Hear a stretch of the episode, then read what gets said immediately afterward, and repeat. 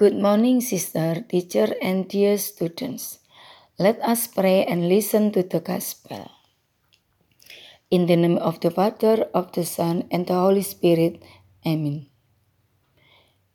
This is the Holy Gospel according to Luke. Glorify God. Now that someday, two of them were going to a village called Emmaus, about seven miles from Jerusalem. They were talking with each other about everything that had happened. As they talked and discussed these things with each other, Jesus himself came up and walked along with them. But they were kept from recognizing him.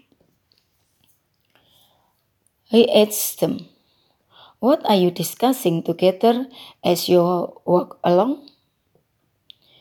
They stayed still, their faces downcast. One of them, named Cleopas, asked him, Are you the only one visiting Jerusalem who does not know the things that have happened there these days? What things? He asked about Jesus of Nazareth. They replied, He was a prophet, powerful in word and deed before God and all the people. The chief priests and our ruler handed him over to be sentenced to death, and they crucified him. But we had hoped that he was the one who was going to redeem Israel. And what is more, it is the third day since all that took place. In addition, some of our women amazed us. They went to the tomb early this morning, but did find his body. They came and told as that they had seen a vision of angel who said he was alive. Then some of our companions went to the tomb and found it just as the woman had said, but they did not see Jesus. He said to them, How foolish you are, and how slow to believe all that the prophets have spoken. Did not the Messiah have to suffer this thing and enter his glory? And beginning with Moses and all the prophets, he explained to them what was said in all the scripture concerning himself. As they expanded the village to which they were going, Jesus continued on as if he were going further. But they urged him strongly, Stay with us, for it is nearly evening, the day is almost over. So he went in to stay with them.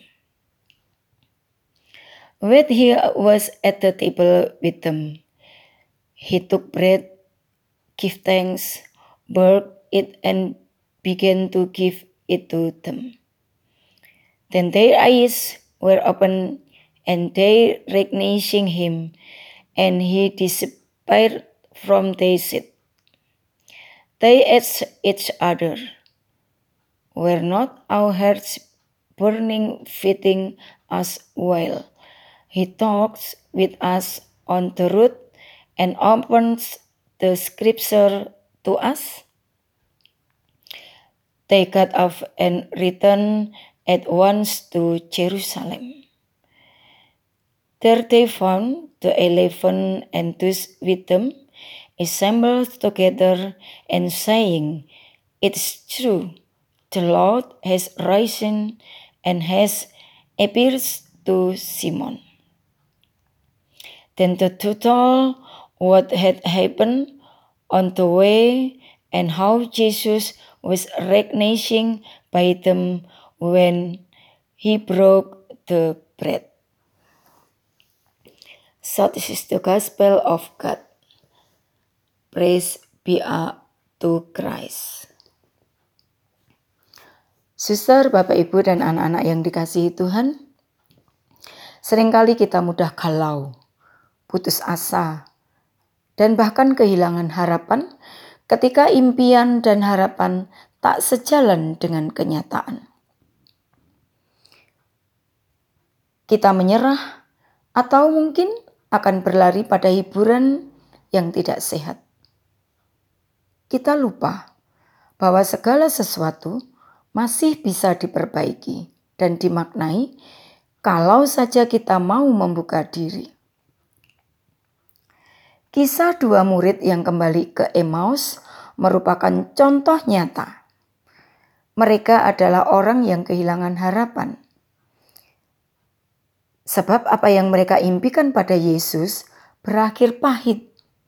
Yesus wafat di salib maka mereka berencana kembali ke rutinitas, yang lama, kembali ke kampung halamannya.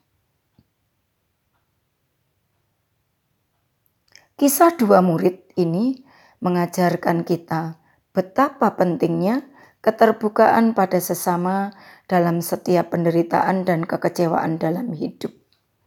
Kekecewaan, putus asa, dan kehilangan harapan merupakan sebuah hal yang biasa dan bisa dialami oleh siapa saja. Namun, hal yang tidak boleh hilang dalam setiap krisis kehidupan adalah kesediaan untuk berbagi kisah dengan sesama. Sebab Tuhan hadir membagikan harapan kepada orang yang setia membuka hati pada tuntunannya.